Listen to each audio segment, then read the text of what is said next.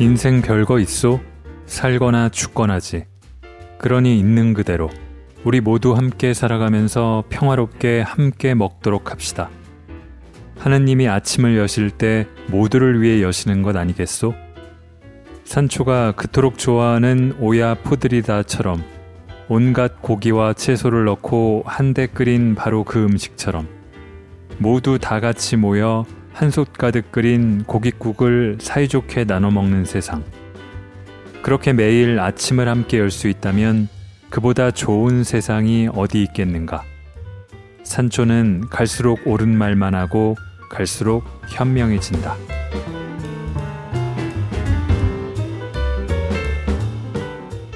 골라드는 뉴스룸 책 읽는 순간 북적북적입니다. 저는 심영국 기자입니다. 한국에서 아니 전 세계에서 스페인 사람으로 가장 유명한 일을 꼽자면은 누굴까요? 가상의 인물이긴 하지만 이 사람 아닐까 합니다. 돈 키오테. 그리고 덩달아 함께 산초가 언급이 되죠. 조금 전에 제가 읽은 건 하지만 소설 돈 키오테의 대목은 아닙니다. 이 스페인의 대문호 세르반테스가 쓴 돈 키오테는 기사도 소설을 읽다가 어느 날 갑자기 떨쳐 일어나 스스로 기사가 되어 모험을 떠나는 방랑 기사, 편력 기사의 이야기입니다. 스스로 지은 이름이 돈 키오테 데 라만차, 라만차의 돈 키오테인데요. 그의 동반자이자 시종은 산초입니다. 세계 최초의 근대 소설로 꼽힌다고 하고요.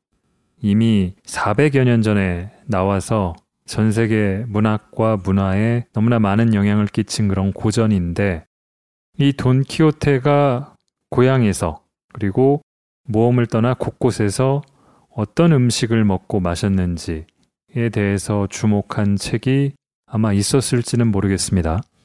그런데 적어도 한글로 쓰인 책 중에서는 이 책이 처음 아닐까 싶네요. 그것도 한국 작가에 의해서요. 오늘 북적북적의 선택은 천운영 작가의 돈키호테의 식탁입니다. 낭독을 허가해준 출판사 아르테와 천 작가님께 감사드립니다. 자, 먼저 작가가 책을 쓰게 된 계기를 살펴보면 이게 재미납니다.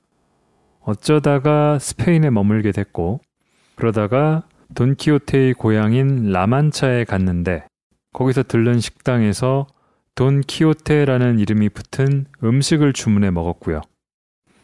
그렇게 추적에 나서게 되는 그런 이야기입니다. 먼저 이 부분부터 읽고 오겠습니다.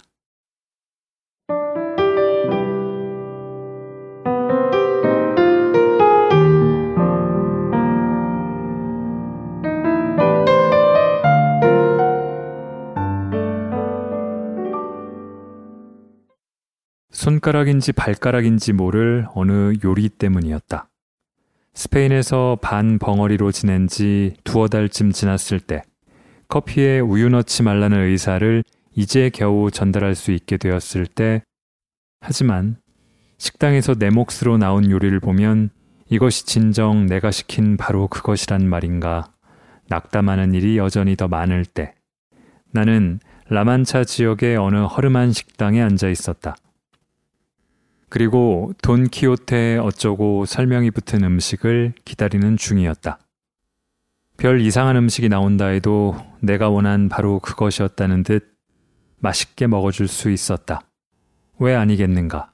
돈키호테라는데. 좀 태웠다 싶게 튀겨낸 거무죽죽한 고기 조각이 나왔다. 정체가 불분명했지만 난 용감하니까 일단 한 점. 뼈 모양이나 육질이나 냄새만으로는 어느 고기의 어떤 부위인지 가늠이 되지 않았다. 돼지 껍데기를 튀기면 이런 맛이 날까? 궁금했다. 용기를 내서 물어봤다. 이거 뭐냐? 무엇으로 만든 거냐? 묻는 데까지는 성공했으나 대답을 알아듣는 데는 실패. 답답하기는 묻는 쪽이나 답하는 쪽이나 매한 가지. 말이 아니라 몸을 동원하기 시작했다. 손을 계란 하나 쥔 모양으로 오므리고 걸음 흉내. 그러고는 손가락을 쫙 펴서 할퀴기 흉내. 손톱을 두들기고 지지고 볶고. 지금 뭐라는 거야? 손가락이라는 거야? 발가락이라는 거야? 손톱? 발톱? 혹시 족발? 아마 족발이었을 것이다. 족발 중에서도 발톱 부위. 워낙에 좋아하는 부위이긴 하지만 어쩐지 상술에 놀아난 기분을 막을 길이 없었다. 발라 먹은 살보다 발라낸 뼈가 많아서 욕갓 고깃점에 돈키호테를 팔아먹다니. 그런데 이거 진짜 돈키호테에 나오기는 하는 거야? 돈키호테를 읽기 시작했다. 그러고 보니 돈키호테 제대로 읽어본 적이 없었다. 안 읽어도 다 아는 얘기 같았으니까. 돈키호테, 산초, 풍차, 둘시네야, 터무니없는 모험들. 그게 다인 줄 알았다. 아니었다. 책장을 넘길수록 오호 이거 봐라. 허리를 고추 세웠다가 배꼽 잡고 웃다가 모험의 시작은 발톱 요리였으나 발톱은 온데간데 없고 돈키호테의 구멍난 양말 구경에 흠뻑 빠졌다. 창문 밖에서는 아름다운 여인이 돈키호테를 향해 연가를 부르고 있는데 정확히 48군데가 헤어져 그물처럼 되어버린 그 처절하고도 서글픈 양말이라니. 편력 기사란 그러한 것인가? 속담에 살고 죽는 산초의 어록은 따로 적어 간직했다.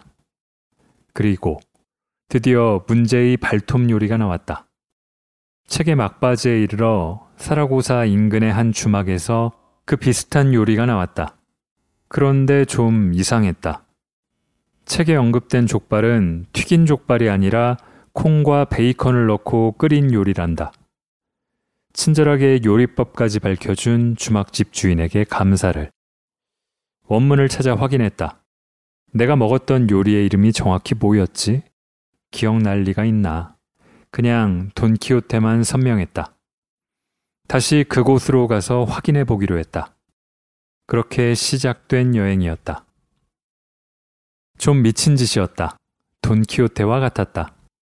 스페인어 전공자도 아니고 요리사도 아닌 내가 돈키호테의 음식을 찾아 나선다는 것. 그건 어떤 외국인이 전주에서 콩나물국밥 한 그릇 먹고서는 그게 홍길동전에 나왔다는 소리를 듣고 전국 팔도를 누비며 홍길동의 자취를 쫓아 조선시대 음식을 찾아다니는 일과 비슷했다. 반벙어리 까막눈 주제에 무려 400년 전 음식을 먹어보겠다니. 그런데 그만둘 수가 없었다. 돈키호테에 빠져들수록 그 길을 따라다닐수록 더 깊게 빠져들었다. 세르반테스는 분명 음식에 관심이 아주 많은 사람이었을 것이다.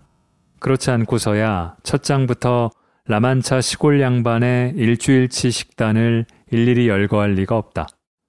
부자 가마초의 결혼식 음식 준비 장면 묘사만 장장 3페이지.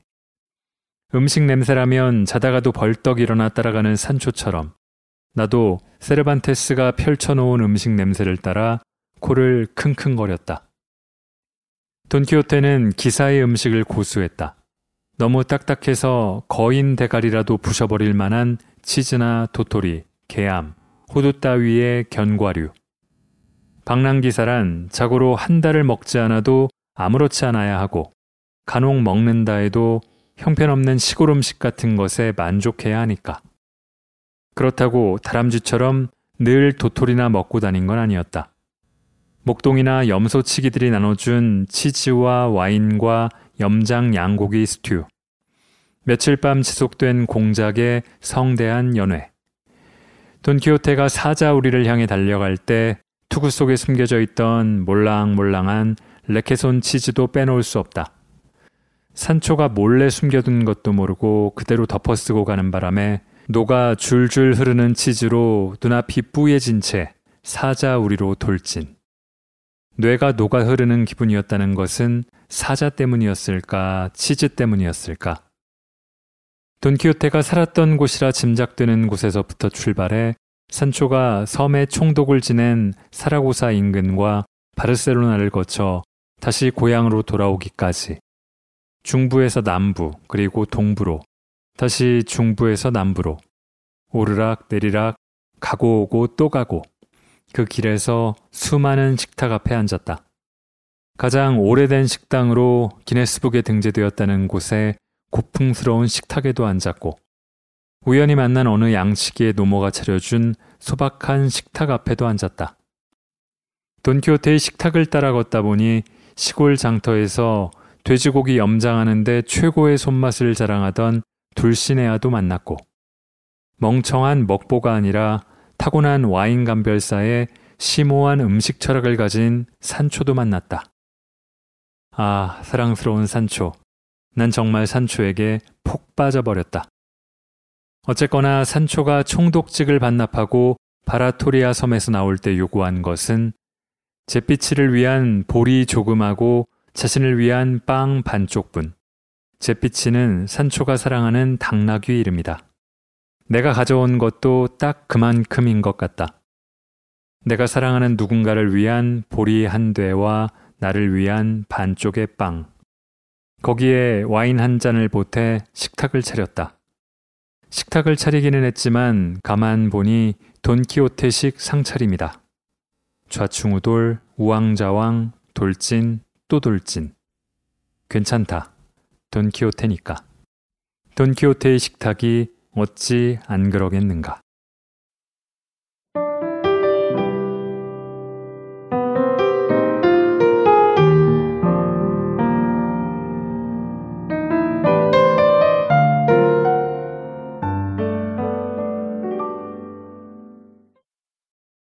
자, 소설 돈키호테에 나오는 음식의 목록을 작성하고 그 정체를 확인하기 위해 스페인 북부, 남부, 중부 곳곳을 돌아다니면서 그 식당을 찾아다니는 여정. 1년에 걸쳐 진행했다고 합니다.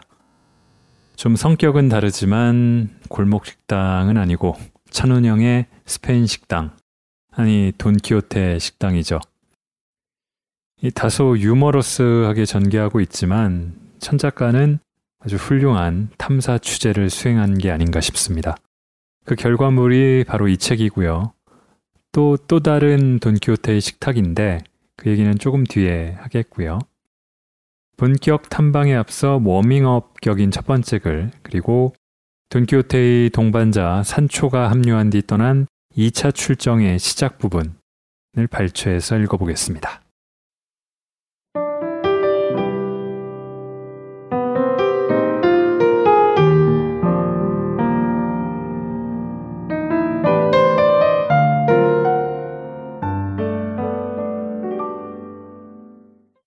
어느 시골 양반의 고뇌와 슬픔, 돼지 삼겹살. 돈키호테를 따라 나서기 전 나는 우선 한 남자에 대해 알아야 했다. 모험을 떠난 라만차의 그 유명한 돈키호테가 아니라 돈키호테가 되기 이전의 한 시골 양반. 그의 실체를 알아내는 것이 이 긴 여행의 출발점이 될 것이다. 그것이 바로 돈키호테가 태어난 요람이자 돈키호테가 되돌아와 묻힌 무덤이니까. 그의 면면을 살피는 것은 좀 서글픈 일이다. 작가는 그의 이름도 고향도 명확히 밝히기를 꺼렸다. 고향은 라만차 지역의 어느 마을. 이름은 키아다 혹은 케사다 혹은 키아나. 그조차도 중요한 것이 아니라고 일갈한다. 그는 처자식도 없이 어린 조카 딸과 나이든 가정부의 보살핌을 받고 살았다. 얼굴이 홀쭉하고 마른 체격. 꼭두 새벽에 일어나 늙은 개와 함께 가끔 사냥을 즐기기도 하는 50줄의 자귀도 없는 시골 양반 이달고. 이 정도다. 그런데 이름조차 밝히기를 꺼리던 작가가 어쩐 일인지 그의 일주일치 식단은 아주 소상히 알려준다. 뭐 그렇게까지 세세히 밝힐 필요가 있나 싶을 정도다. 당신이 무엇을 먹었는지 알려주면 당신이 어떤 사람인지 말해주겠다는 의도? 아니면 차마 말할 수는 없지만 꼭 말해주고 싶은 무언가를 숨겨놓은 결정적 단서? 그게 뭐든 한번 살펴보자. 평일 낮에는 주로 오야를 먹었다. 오야는 항아리나 솥단지를 말하기도 하고 거기에 요리한 모든 음식을 칭하기도 한다. 항아리에 무얼 넣을지는 취향에 따라 형편에 따라 다르지만 전통적으로 각종 고기와 감자 따위에 채소를 넣고 끓인다. 일단 고기부터 건져 먹고 남은 고깃국에 콩을 비롯한 각종 채소를 넣어 새롭게 한 번 더. 일종의 전골이나 스튜라 할 수 있는데 우리의 육개장이나 국밥 같은 걸 생각하면 된다. 만화님들께서 한 솥 끓여놓고 나가면 주구장창 먹어야 한다는 바로 그것. 이 라만차의 시골 양반은 양고기보다는 쇠고기를 조금 더 넣은 오야를 좋아했다고 하는데 당시 쇠고기가 양고기보다 저렴했기 때문인지 아니면 단순히 양고기를 좋아하지 않아서인지는 알 수 없지만 전체적인 재정 상황으로 짐작해 보건대 비용 문제인 듯하다. 저녁에 먹은 살피콩은 쇠고기와 양파를 기본 재료로 한다. 삶아 찢거나 잘게 다진 고기를 생양파와 함께 무치거나 볶는다. 양념으로는 간단하게 소금과 오일, 식초를 가미해서 새콤달콤하게 만들기도 하는데 기본적으로 차갑게 해서 먹는 음식이다. 현재 스페인에서 흔히 만날 수 있는 살피콩은 각종 해물과 채소를 잘게 썰어 새콤달콤하게 무쳐내는 해산물 살피콩이지만 내륙의 라만차 지역에서 해산물 살피콩을 만들 수는 없었을 터. 아마도 고깃국을 끓여 낮에는 국으로 먹고 저녁에는 고기를 건져 무침으로 변화를 꾀했던 게 아닐까 싶다. 식초에 절이면 오래 먹을 수도 있고 고깃국의 재활용 혹은 의미 있는 변신. 금요일에 렌즈콩을 먹은 것은 육식을 금하는 날이었기 때문. 훌륭한 기독교인이라면 금요일의 철야와 금육의 교훈을 따라야 할 터. 금요일의 식단을 굳이 밝힌 것은 기독교인으로 살아가고 있음을 확실히 밝히려는 의도인지도 모르겠다. 토요일에는 두엘로스 이 케브란토스라는 이름의 염장 삼겹살 계란 요리를, 일요일에는 특별히 새끼 비둘기 요리를 먹었다고 하는데, 이 새끼 비둘기 요리란 그야말로 특식 중의 특식으로 구전소설에서 주인공이 온갖 시련을 겪고 난 뒤 결국 잘 먹고 잘 살게 되었다고 말할 때 그들은 새끼 비둘기 요리를 먹으며 행복하게 살았습니다. 라는 말로 대신한다는 바로 그 요리. 귀족들은 집안에 비둘기 사육수를 두고 먹고 싶을 때마다 잡아먹으면 되었지만 가난한 시골 양반 집에 비둘기 집이 있을 리가 없고 꽤 많은 비용을 들여 새끼 비둘기를 사먹었을 것이다. 전체적으로 보면 아주 소박한 식탁, 한솥 끓인 오야를 묵묵히 먹을 만큼 무난하기도 하지만 양고기보다 쇠고기를 선호하거나 요리 방법에 변화를 줄 만큼 섬세한 면도 있고 일요일만큼은 고급 요리에 돈을 아끼지 않을 정도로 무모한 면도 있다. 이 소박한 식탁을 위해 재산의 4분의 3을 썼다 하니 엥겔 지수가 높아도 꽤 높은 편. 나머지 4분의 1로는 축제 때 입을 비로도 바지나 최고급 양모 옷이나 덧신 등을 샀다는 걸 보면 치장에도 나름 신경 썼던 것 같다. 어쩌면 마음속으로만 품어오던 한 여인이 있어 그녀의 눈에 띄기를 바라며 잘 차려입고 마을 광장을 배회했는지도 모르겠다. 소문에 의하면 인근 마을에 짝사랑하는 여인이 하나 있었는데 서너 번 스쳐 지나가기만 했을 뿐 말 한 번 붙여보지 못했다 하니 아, 이 소심하고 예민한 시골 양반아. 어찌하면 좋으냐. 마음속에 품은 여자에게 고백 한 번 못하고 늙어버린 변변한 직장도 없이 살아가고 있는 시골 양반. 이 남자가 마음 붙일 만한 게 뭐가 있었을까? 취미로 하는 사냥도 하루 이틀. 그는 책 읽기에 쉼치한다. 다름 아닌 기사도 책. 거기에는 그가 꿈꾸는 모든 것이 들어 있었다. 모험, 사랑, 정의, 도전, 결투. 논밭까지 팔아서 기사도책을 사들였다 하니 오타쿠도 이런 오타쿠가 없다. 쌀독에 쌀은 떨어져 가는데 온통 기사도책이나 사들이고 있다니. 함께 사는 조카나 수발을 드는 늙은 하녀의 걱정이 이만저만이 아니다. 도전과 모험 전투 때문에 기사도책을 좋아한다고 말하지만 정작 책의 밑줄을 긋고 감명을 받은 부분은 사랑의 속삭임이나 연애편지의 구절들. 몇 날 며칠 서재에 처박혀 밤낮 없이 사랑의 속삭임을 외고 또 외웠을 이 남자. 결말이 못마땅해 직접 펜을 잡고 싶은 충동을 느끼더니 결국 본인이 직접 기사가 되기로 마음먹는다. 소설이 마음에 안 들어 작가가 되기로 한 독자처럼 작가가 아니라 주인공이 되어 새로운 결말을 쓰기로 한 것. 그렇게 그는 키 머시기 양반에서 키호테 경으로 다시 태어난다. 그건 그렇고 그의 일주일 식단 중에 빼놓고 지나간 게 있다. 토요일의 요리. 무슨 마법의 주문처럼 들리는 이 이름. 두엘로스 이 케브란토스. 호박을 마차로 둔갑시킬 때 딱 이런 주문을 외웠을 것 같다. 직역하자면 고뇌와 충격, 탄식과 격파, 애도와 단념, 노고와 탄식. 뭐 대략 이런 단어들의 조합이다. 일단 고뇌와 탄식 정도로 정리해 보기로 하고 토요일에는 고뇌와 탄식을 먹었다고? 대체 어떤 음식이기에? 책에는 베이컨 조각을 넣은 달걀 요리라고 되어 있는데 대체 이름이 왜 이 모양인 것이냐? 스페인 친구들에게 물어보았다. 이런 요리 먹어봤어? 계란 요리라는데? 다들 대체 뭔 소리냐 하는 얼굴들이다. 그 유명한 돈키호테에 나온 음식이라는데 왜 몰라? 나 그거 제대로 안 읽어봐서 학교 다닐 때 만화로 보긴 했는데 그런 게 어디 나오는 건데? 돈키호테를 네가 더 잘 아는구나. 뭐 대략 이런 반응들. 하지만 이 이름의 요리는 라만차 지역의 웬만한 레스토랑에서 다 볼 수 있다. 과연 돈키호테의 길 팻말을 단 도시들답다. 이름은 요상하지만 아주 평범하기 그지없는 계란 요리다. 일종의 스크램블드 에그, 스페인식 오믈렛. 어쩐지 상술이 느껴지는 메뉴 구성. 스페인의 가장 대중적인 요리 중에 레브엘토라는 것이 있는데 말 그대로 마구 뒤섞은 계란 요리다. 계란에 무얼 섞을지는 계절에 따라 취향에 따라 다르다. 버섯이나 아스파라거스 같은 채소, 돼지고기나 베이컨이나 하몽이나 추리소 같은 육류, 새우나 문어나 오징어 등의 해산물, 모든 상관없다.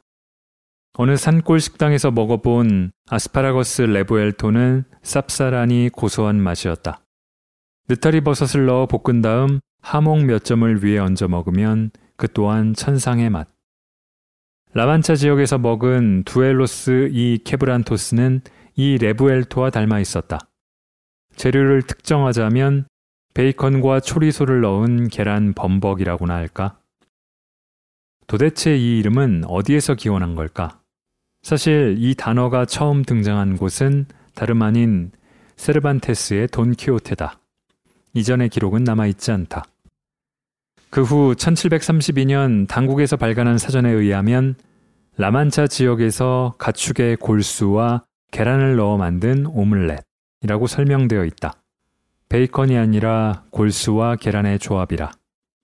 당시에는 정말 그랬을지도 모르겠다. 이름에 대한 이런 가설이 있다. 키우던 돼지가 죽었다. 갑작스러운 가축의 죽음에 사람들은 충격을 받고 슬픔을 느낀다. 하지만 마냥 슬퍼할 수만은 없는 법. 고기는 내다 팔고 가죽은 벗겨 가죽 부대를 만들고 이것저것 다 팔고 나니 부속물이 좀 남는다. 내장이나 뇌 같은 것. 버리기도 아깝고 팔기도 뭐하고 해서 그걸 계란과 함께 맛있게 요리해서 먹는다. 애도하는 마음으로. 먹으면서 슬픔을 되새김질하며 그래서 붙은 이름이 애도와 타격. 실제로 알마그로의 국영 호텔 파라도르에서 세르반테스 주간에 재현한 두엘로스 이 케브란토스를 맛본 적이 있는데 골수를 넣어 촉촉하게 만든 계란 요리가 나왔다. 골수라고 해서 약간의 거부감이 들긴 했지만 아주 보드랍고 촉촉하고 고소했다. 또 다른 가설. 스페인은 오랫동안 이슬람과 유대인, 기독교인들이 함께 잘 살아왔다. 그러다 갑자기 강력한 기독교 국가임을 선포하면서 다른 종교인들의 추방을 명령했다. 추방당하지 않으려면 개종을 하라. 개종한 유대인을 세파르디, 무슬림을 모리스코라고 했다. 하지만 진짜로 개종을 한 것인지 무늬만 기독교인인지 아무래도 의심스러운 당국. 전국 곳곳에 종교 재판소를 설치하고 종교 경찰관을 수시로 집에 보내 감시하고 처벌했다. 자, 당신이 기독교인임을 증명해봐. 돼지고기 먹어, 안 먹어? 아, 자, 봐요. 저 돼지고기 먹는 사람이에요. 개종한 거 맞잖아요. 눈에 띄지 않게 계란에 막 뒤섞어 놓긴 했지만, 이건 분명 돼지고기라고요. 종교경찰의 갑작스러운 방문, 종교적 고뇌와 고통, 증명을 해보여야만 살아갈 수 있는 서글픈 신세, 그 모든 고뇌와 슬픔을 간직한 요리. 돼지고기를 먹느냐, 먹지 않느냐의 고뇌. 안간힘을 써야만 살아남을 수 있는 슬픔과 눈물. 그래서 생긴 이름. 두엘로스 이 케브란토스. 개종한 유대인이 살아남기 위해 거쳐야 할 시험대이자 반드시 지니고 다녀야 할 증명서. 이러나 저러나 슬프고도 애절하다. 격파인지 타격인지 슬픔인지 애도인지 그런 조합이 나올 수밖에 없는 슬픈 음식의 전설. 이 시골 양반, 기독교로 개종한 유대인이었으리라. 그래서 자귀도 못 받은 하급 귀족으로 변변한 직업도 갖지 못한 채 살아왔을 것이다. 추방당할까 두려워하며 토요일마다 고뇌와 슬픔을 먹었을 것이다. 토요일의 열기가 아니라 토요일의 슬픔, 몰락한 시골 양반의 비애, 이름 뒤에 감춰진 서글픔. 사람들은 그가 기사도 책 때문에 미쳐서 기사가 되었다고 말하지만 어쩌면 그는 미치지 않기 위해 기사도책에 빠지게 된 것인지도 모른다. 미치지 않기 위해 미친 흉내를 내야만 했는지도. 완벽하게 미치지 않으면 그가 꿈꾸는 세상이 허무하게 무너질 것이니 그는 시골 양반 키 머시기를 완벽하게 버리고 기사의 가면을 집어든다. 라만차의 재기발랄한 돈키호테의 기사로 변신.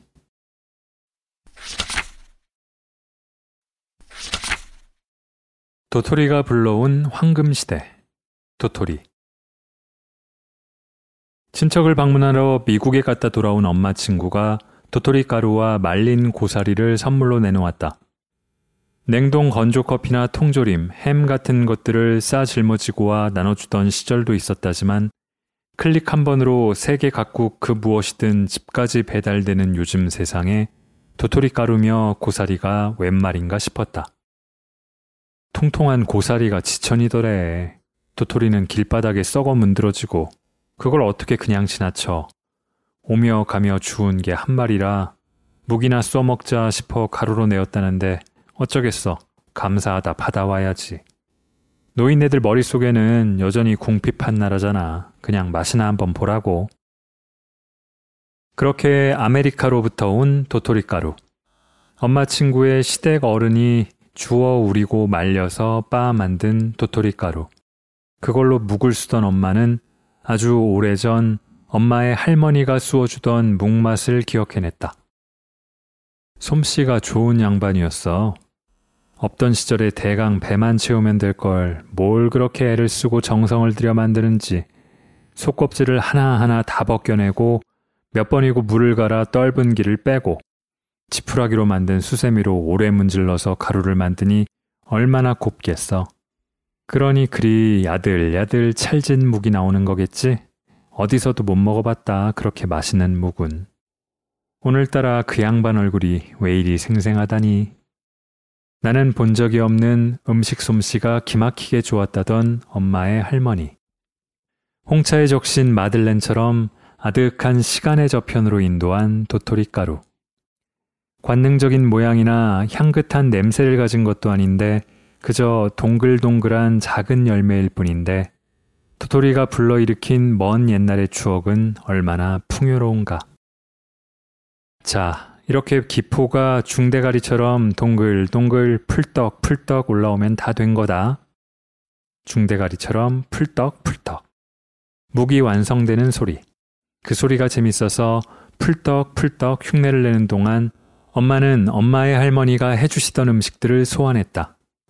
도토리 묵보다 더 야들야들했다는 메밀묵과 삶은 다슬기와 박으로 만든 자작자작한 냉국과 참기름 발라 연탄불에 구운 육아와 생강향이 은은한 매작과 같은 것들. 할머니의 다슬기 냉국이 먹고 싶어서 온종일 개천을 돌며 다슬기를 잡던 추억까지. 가난한 시절이 떠올라 주워 만들었다는 아메리카 도토리 가루는 그렇게 풀떡풀떡 소리를 내며 가난했어도 화사했던 맛의 기억으로 단단해져 갔다. 야들야들하고 고소하고 풍요로운 도토리 묵으로. 아무도 주워가지 않아 지천으로 깔린 미국의 도토리처럼 스페인에도 도토리가 지천이다. 하지만 그걸 우려서 빻고 가라앉혀 가루로 내었다가 가루를 다시 끓여 굳혀 만든 묵이라는 음식은 스페인뿐 아니라 그 어느 나라에서도 본 적이 없다. 스페인에서 도토리는 온전히 돼지들의 몫이다. 도토리만 먹고 자란 이베리코 흑돼지인 이베리코 데 베요타. 뒷다리를 소금에 절여 자연 건조한 하몽인 하몽 이베리코 데 베요타가 되기 위해서는 적어도 1년 이상의 방목과 6개월의 염장과 1년 이상의 자연 건조 시간이 필요하다. 차를 빌려 하몽으로 유명한 고장을 찾아간 적이 있었다. 올리브 숲이 사라지고 도토리나무 숲이 펼쳐진 걸 보고 그곳에 가까워진 걸 알았다. 가도 가도 도토리나무. 차를 세우고 숲으로 들어갔다. 나무 그늘이 향긋하게 서늘했다. 흙냄새를 품은 바람이 불어왔다. 가끔 양들의 울음소리와 원앙 소리가 섞여 들어왔다. 그곳에서 검은 발굽의 돼지들을 만났다. 두려워하는 기색도 없이 이 나무 그늘에서 저 나무 그늘로 옮겨가는 돼지들. 하몽 공장은 들어가지 못했다. 일반인들에게 개방된 전시실만 슬쩍 둘러보았다. 대신 마을 광장 어느 식당에서 이베리코 흑돼지 구이와 하몽을 맛보았다. 그날 맛본 하몽은 특별히 맛있었다. 그것은 더 이상 한 점의 염장 돼지고기가 아니었다. 그 한 점은 한 세계였다. 돼지와 돼지가 먹은 도토리와 도토리를 키워낸 나무와 나뭇가지에 부는 바람과 그 바람에 묻어오는 원앙 소리가 만들어낸 하나의 세계. 그렇게 허기진 배를 달래며 밤을 맞은 돈키호테와 산초. 마침 목동들의 오두막을 발견하게 되는데 비록 땅바닥에 양가죽 몇 장을 깔아 만든 조촐한 식탁이지만 진심 어린 호의로 차려낸 저녁 식사에 추대된다. 작고 둥근 사료통을 엎어 의자까지 만들어주는 목동들의 시골식 예의.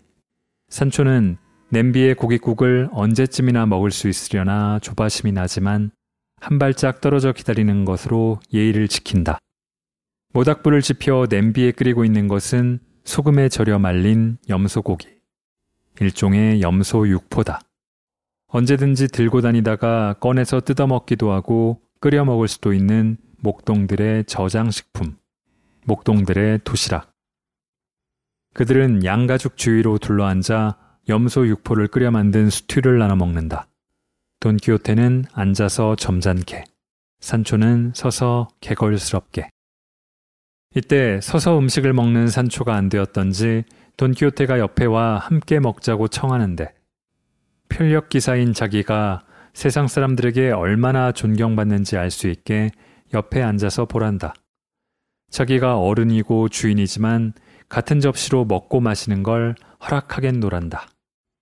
편력 기사의 도리는 사랑의 도리와 같으니 어쩌고 저쩌고. 그럼 지금까지 함께 나눠 먹은 빵과 양파는 산초 정중히 거절한다. 고맙게 받은 것으로 치겠단다. 기사의 하인이라고 베풀어주는 명예? 그런 건 앞으로도 영원히 사양하겠단다. 저는 말입죠. 예의나 범절과는 상관없이 혼자 먹는 편이 훨씬 좋습니다요. 천천히 씹어야 하고 조심해서 마셔야 하고 자주 입가를 닦고 재채기도 기침도 마음대로 할 수 없고 체면을 차리며 칠면조 고기를 먹느니 혼자 자유롭게 빵과 양파를 먹겠습니다요. 돈키호테에게 뭔가 단단히 뿌리 난 모양. 그래도 돈키호테는 산초를 억지로 끌어다 앉히고 다 같이 둘러앉아 염장 염소 수튀를 나눠 먹는다. 불로 된 잔을 돌려가며 술도 나눠 마시고 이 손에서 저 손으로 우물의 두레박처럼 찼다 비었다 쉬지 않고 돌았으니 술 한 통이 순식간에 바닥나고 이제는 본격적으로 디저트를 먹을 시간. 목동들은 설탕을 입힌 도토리 열매와 딱딱한 치즈 반 덩어리를 내놓는다. 이 목동들 나름 본식과 후식을 구분할 줄 아는 미식가들임에 틀림없다. 견과류는 치즈와 함께 전식으로 주로 먹지만 설탕이나 꿀을 입히면 후식으로 손색이 없다. 말하자면 꿀땅콩. 사람들이 꿀 도토리와 치즈 안주에 술잔을 돌리고 있는 사이 충분히 배가 부른 돈키호테는 도토리를 한 움큼 쥐고서 가만히 들여다보는데 그렇게 소환된 황금시대의 추억, 돈키호테의 일장연설이 또 시작된다. 황금시대란 무엇이냐? 내 것, 내 것 구분 없이 모두가 공평하게 살던 시대. 애써 일하지 않아도 자연에서 달콤한 열매와 깨끗한 물과 꿀을 자연에서 공짜로 얻을 수 있던 시대. 순진하고 아름다운 처녀 목동들이 희롱이나 음탕한 시도로 더럽혀질 염려 없이 자유롭게 골짜기를 누비던 시대.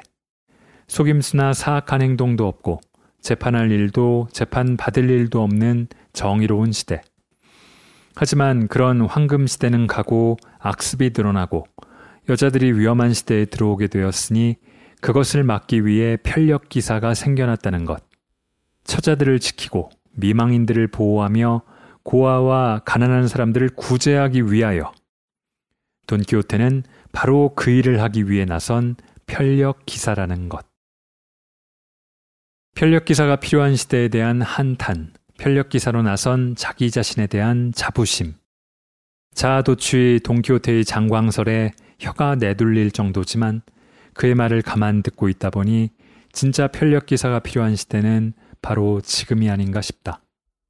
여자들이 안심하고 살아갈 수 없는 사회. 여전히 돈키호테가 필요한 시대. 산 양치기들은 돈키호테의 말을 전부 알아들을 수는 없었지만 그래도 편력 기사인 돈키호테를 위해 연주를 들려준다.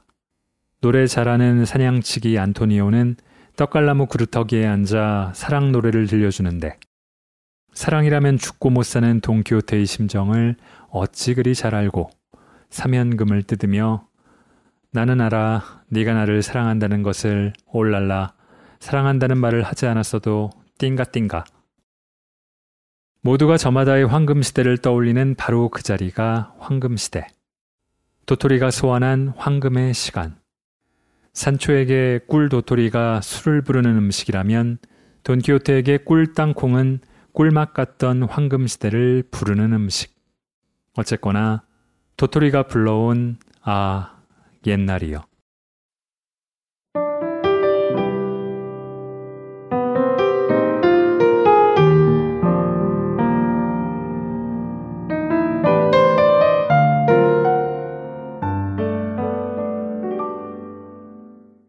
제가 부분 부분 읽은 걸 포함해서 염장 청어, 레케손 치즈, 와인, 빠에야, 가지, 무화과, 마늘 등등해서 모두 17편이 실려 있습니다. 돈키호테에 등장하는 음식이 무엇인지, 어원과 조리법, 실제 요리를 추적하는 것, 여기에 그치지 않고요. 작가의 음식과 관련된 경험들이 양념으로 녹아듭니다. 저는 스페인에는 딱 한 번밖에 가본 적이 없지만 10년도 전이네요. 스페인 요리를 매우 좋아한다고 믿고 있고 곧잘 찾아 먹는데요. 군침이 도는 것을 넘어서 마치 심야에 먹방 보면서 후회하듯이 이걸 밤에 읽으면 안 되겠구나 싶었습니다. 한편으로는 야 이렇게 1년을 보낼 수 있다면 뭐 어려움이 당연히 많겠지만 그런 건 차치하고 얼마나 행복할 것인가 하는 망상 아닌 망상도 해봤습니다. 이 멋진 탐사의 결과물은 우선 이 책, 돈키호테의 식탁이고요. 또 하나는 라 메사 델 키호테. 역시 돈키호테의 식탁이란 뜻인데 그런 이름의 식당입니다. 천운영 작가님이 직접 2년 동안 연남동에서 운영했다고 하는데요. 저는 올해 3월 출간된 이 책을 6개월이나 지나서 읽었기 때문에 돈키호테의 식탁이 3년 전에 문을 닫았다는 것을 최근에 알았습니다. 애석합니다. 아직까지 있었다면 꼭 가봤을 텐데요. 그리고 자매품 비슷한 느낌의 산문집 쓰고 달콤한 직업이라는 책도 내셨다고 하는데요. 조만간 읽어보려고 하고요. 소설 돈키호테를 한참 전에 읽고서 잊고 있던 저 같은 사람이 꽤 많을 것 같은데요. 우연과 필연의 상호작용을 거치면서 이렇게 의미 있는 책들, 그리고 한시 운영이지만 그런 식당을 만들어낸 건 작가니까 또 천운영 작가니까 가능했던 것 같습니다. 저에게는 이 책을 읽으면서 꼬리에 꼬리를 물고 우선 소설 돈키호테를 비롯해서 새롭게 읽을 거리가 쏟아져 나왔다는 점이 큰 즐거움이 됐습니다. 여러분도 어떤 식으로든 즐거우셨으면 합니다. 마지막으로 단 여드레 동안만 총독을 수행했던 산초의 에피소드를 읽으면서 이번 북적북적 마치겠습니다. 들어주신 모든 분들 감사합니다.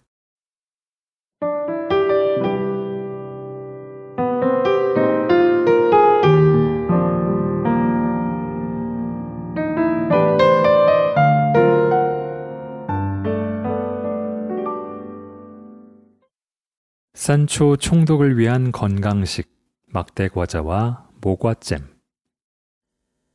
산초는 모험을 하려고 떠난 것이 아니었다. 자신과 함께 모험을 하다 보면 언젠가는 섬 하나를 통째로 얻을 수도 있고 섬의 지배자가 될 수도 있을 거라는 돈키호테의 감언 이설에 따라 나선 것이다. 돈키호테는 모험에다 방점을 찍어 말하고 산초는 지배자의 방점을 찍어 들었다. 일자무식 산초가 섬의 통치자가 될 수도 있다니. 허무맹랑한 꿈이라며 모두들 비웃었지만 드디어 기어이 기필코 그 꿈이 눈앞에 펼쳐지게 되었으니 산초를 총독으로 모시겠다는 곳이 생겼다. 바라타리아 섬.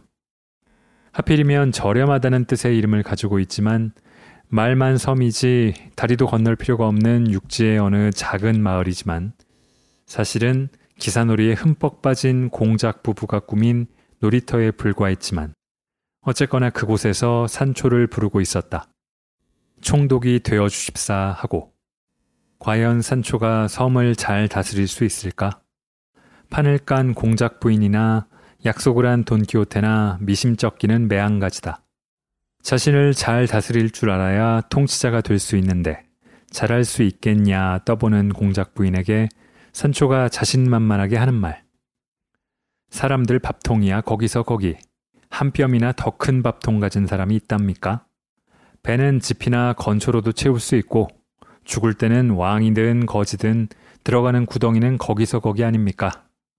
제가 원래 가난한 자들을 동정하고 인정 많은 사람이니까 착한 사람들은 제 보호를 받을 겁니다요. 저는 또 늙은 개라서 머리를 잽싸게 굴릴 줄 아니 나쁜 놈들이 제 앞에서 절대로 딴짓을 못하게 할 겁니다. 전 생전 나쁜 마음으로 술을 마신 적이 없습죠. 목이 탈 땐 충분히 마시지만 친구가 건배를 들자면 기꺼이 응하지만 더럽게 군 적은 한 번도 없어요. 걱정은 붙들어 매시고 시켜만 주십시오. 돈키호테 역시 밤새도록 산초를 붙들고 총독으로서 갖춰야 할 자세에 대해 충고와 당부를 이어나간다. 우선 영혼을 위한 가르침. 자기 자신에게 눈길을 보내 자신이 어떤 인간인지를 알도록 노력할 것. 자신을 알게 되면 황소와 같아지고 싶었던 개구리처럼 몸을 부풀리는 일은 없을 터. 신분이 낮은 것을 부끄러워하지 말 것. 자기 자신이 부끄러워하지 않으면 어느 누구도 부끄럽게 만들지 않을 것이므로 업무에 엄격하되 온화함과 부드러움을 잊지 말 것. 부자가 하는 말보다 가난한 자의 눈물에 더 많은 연민을 가지도록 할 것. 상대를 모욕하지 말고 자비를 베풀 것. 하는 족족 옳은 말씀. 이번엔 몸을 가꾸는데 필요한 가르침. 몸을 깨끗이 하고 손톱을 잘 깎을 것. 옷에 띠를 풀어헤치고 헐렁하게 입고 다니지 말 것. 천천히 걷고 차분히 말할 것. 그리고 무엇보다 중요한 것은 마늘과 양파를 먹지 말 것. 입에서 마늘 냄새를 풍겨서 비천한 신분을 드러낼 필요는 없으니까. 식사는 조금씩, 특히 저녁은 적게 먹을 것, 음주도 절도 있게 할 것, 개걸스럽게 먹지 말고 사람들 앞에서 트림을 하지 말 것. 산초가 자신있게 대답한다. 그렇게 미심쩍으시면 손 떼겠다고. 통치자들이 메추리와 닭고기를 먹고 산다고 하지만 자신은 늘 그래왔듯이 빵과 양파만을 먹고 살겠다고. 어차피 높은 사람이나 낮은 사람이나 잠자는 동안에는 다 똑같지 않냐고. 나쁜 통치자가 되어 악마에게 끌려가느니 차라리 산초로 하늘나라에 가는 게 더 좋다고. 산초는 그 다짐을 지킬 수 있을까?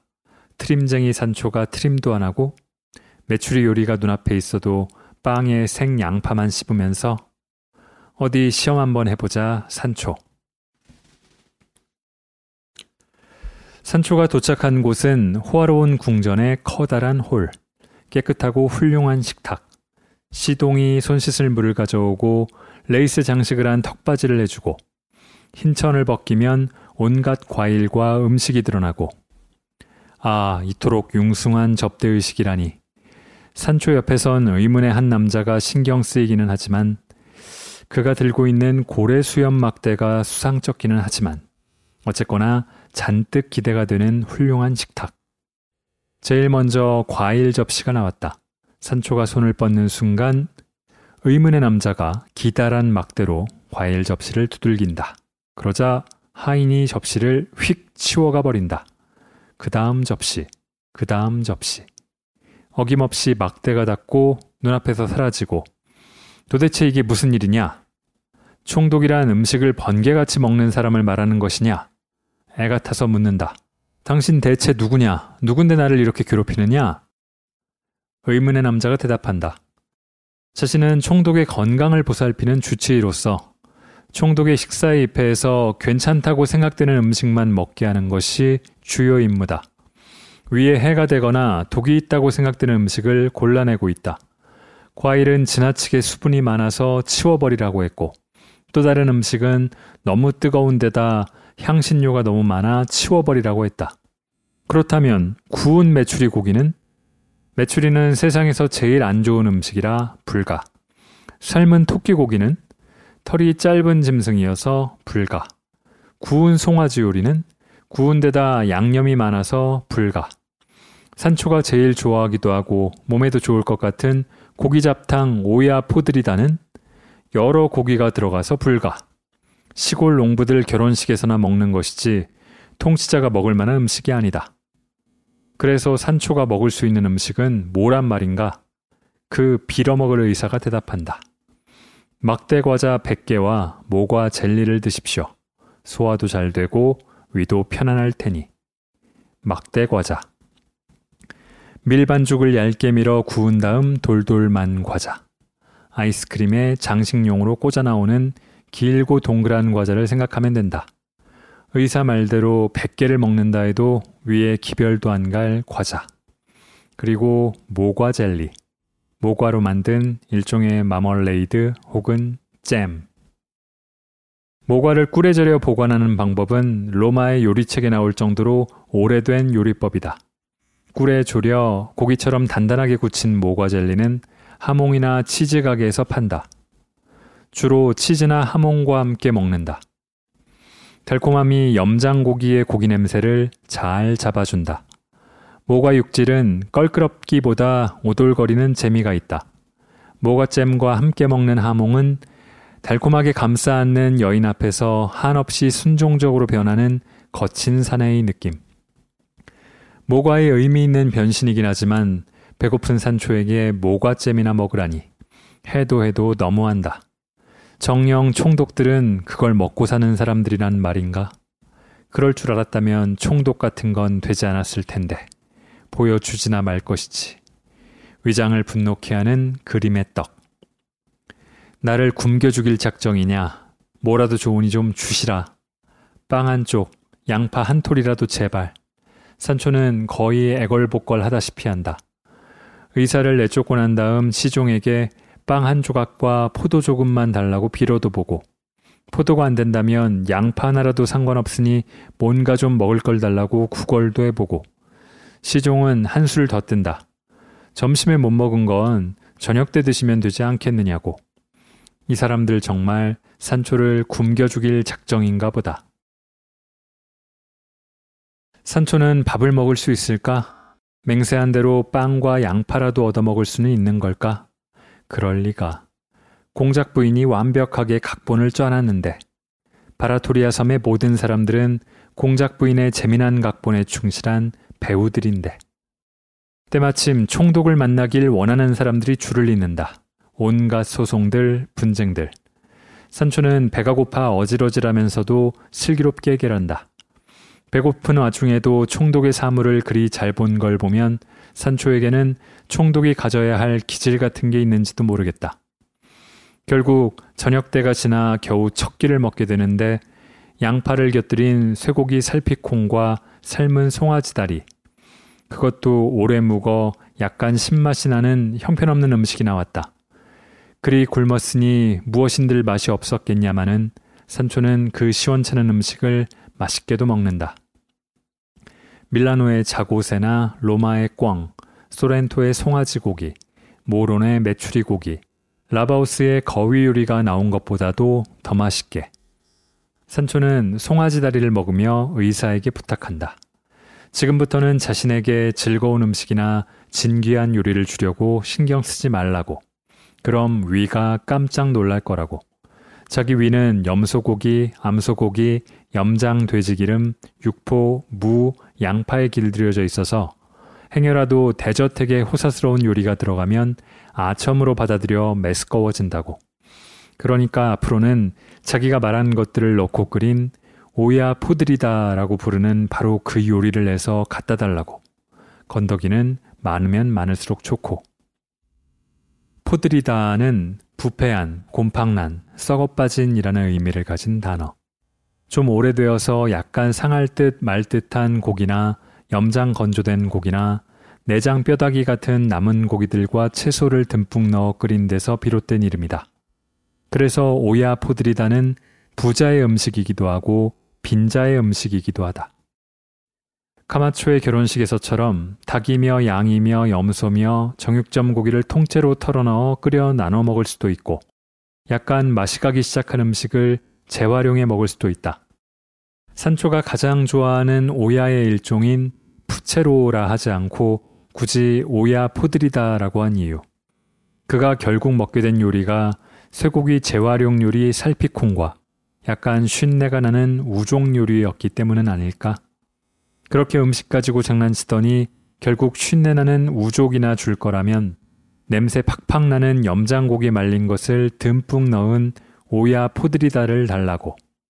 포드리다가 많을수록 냄새도 좋다고 덧붙이면서. 그리고 마지막 산초의 말은 깊이 새겨들을 필요가 있다. 인생 별거 있소. 살거나 죽거나지. 그러니 있는 그대로 우리 모두 함께 살아가면서 평화롭게 함께 먹도록 합시다. 하나님이 아침을 여실 때 모두를 위해 여시는 것 아니겠소?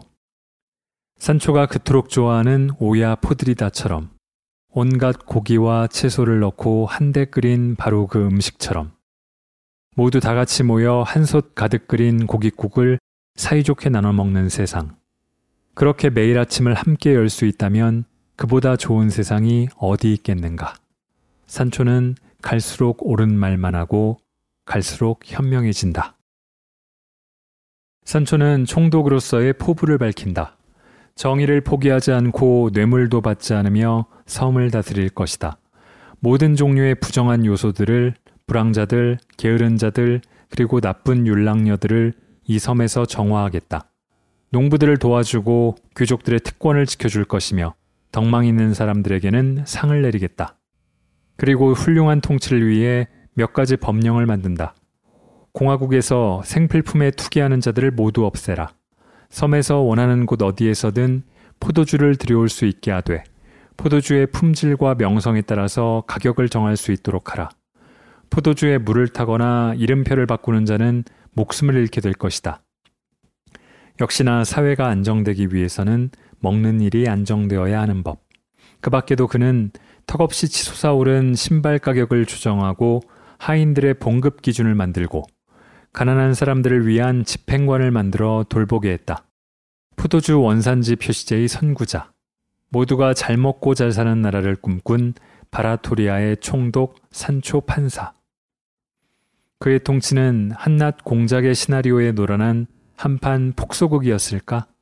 그의 꿈은 그저 일장 춘몽에 불과했을까? 아닌 것 같다. 산초가 만든 훌륭한 법령들은 위대한 총독 산초 판사의 법령이라 불리며 오랫동안 그 마을에서 지켜졌다고 하니 그는 짧지만 의미 있는 통치자였음에 분명하다. 그토록 훌륭한 통치자였음에도 불구하고 못돼 먹은 섬 사람들은 끝내 산초에게 적당한 음식을 제공하지 않는다. 야경까지 돌고 밤새 잠을 이루지 못한 산초에게 다음날 아침으로 제공된 것이라고는 보존식품 약간과 찬물 네모금. 역시 그놈의 의사 양반의 짓이다. 통치자는 육체적인 힘보다 머리의 힘을 사용해야 하는데 그러려면 가벼운 음식으로 적게 먹어야 한다는 것. 줄인 배를 움켜 쥐어 봐야 머리에 생기가 돌기는 커녕 영혼에 엄청난 고통을 느낄 뿐 해도 해도 너무한다. 아무리 공작 부인의 지시로 산초를 놀려 먹기로 작정했다지만 먹는 음식 가지고 장난치면 안 되는 법이지. 골맛 터진 음식에 찬물이라니. 돈키호테와 다니면서도 결코 겪어보지 못한 굶주림이다. 산초는 총독이 된 지 여드레 만에 총독직을 반납하고 자유로웠던 시절로 돌아가길 원한다. 무엇보다 무분별한 의사의 인색함에 시달리느니 가스파초를 실컷 먹는 것이 더 좋았으므로 먹는 것보다 중요한 깨달음이 있었으니 그는 총독이 되기 위해 태어난 사람이 아니라는 것을 알았으므로 법령을 만들거나 마을을 방어하는 일보다 밭을 갈고 땅을 파고 포도나무 가지를 쳐내는 일을 더 잘 알고 있었으므로 손에 통치자의 지팡이보다 낯을 드는 것이 더 좋다는 걸 깨달았으므로 그는 빈몸으로 떠나기를 바란다. 빈몸으로 그 섬에 왔듯. 그가 떠나는 날 수많은 사람들이 수행자로 나서고 여행에 필요한 물품과 선물을 주고 싶어 하는 사람들이 줄을 선다. 하지만 산초는 그 모든 것을 단호히 물리치고 당나귀를 위한 보리 조금과 자신을 위한 치즈 반쪽과 빵 반쪽만을 원한다. 짧은 여행에 필요한 딱 그만큼의 음식. 모든 것을 두고 떠나는 벌거벗은 통치자. 그는 진정한 통치자였다.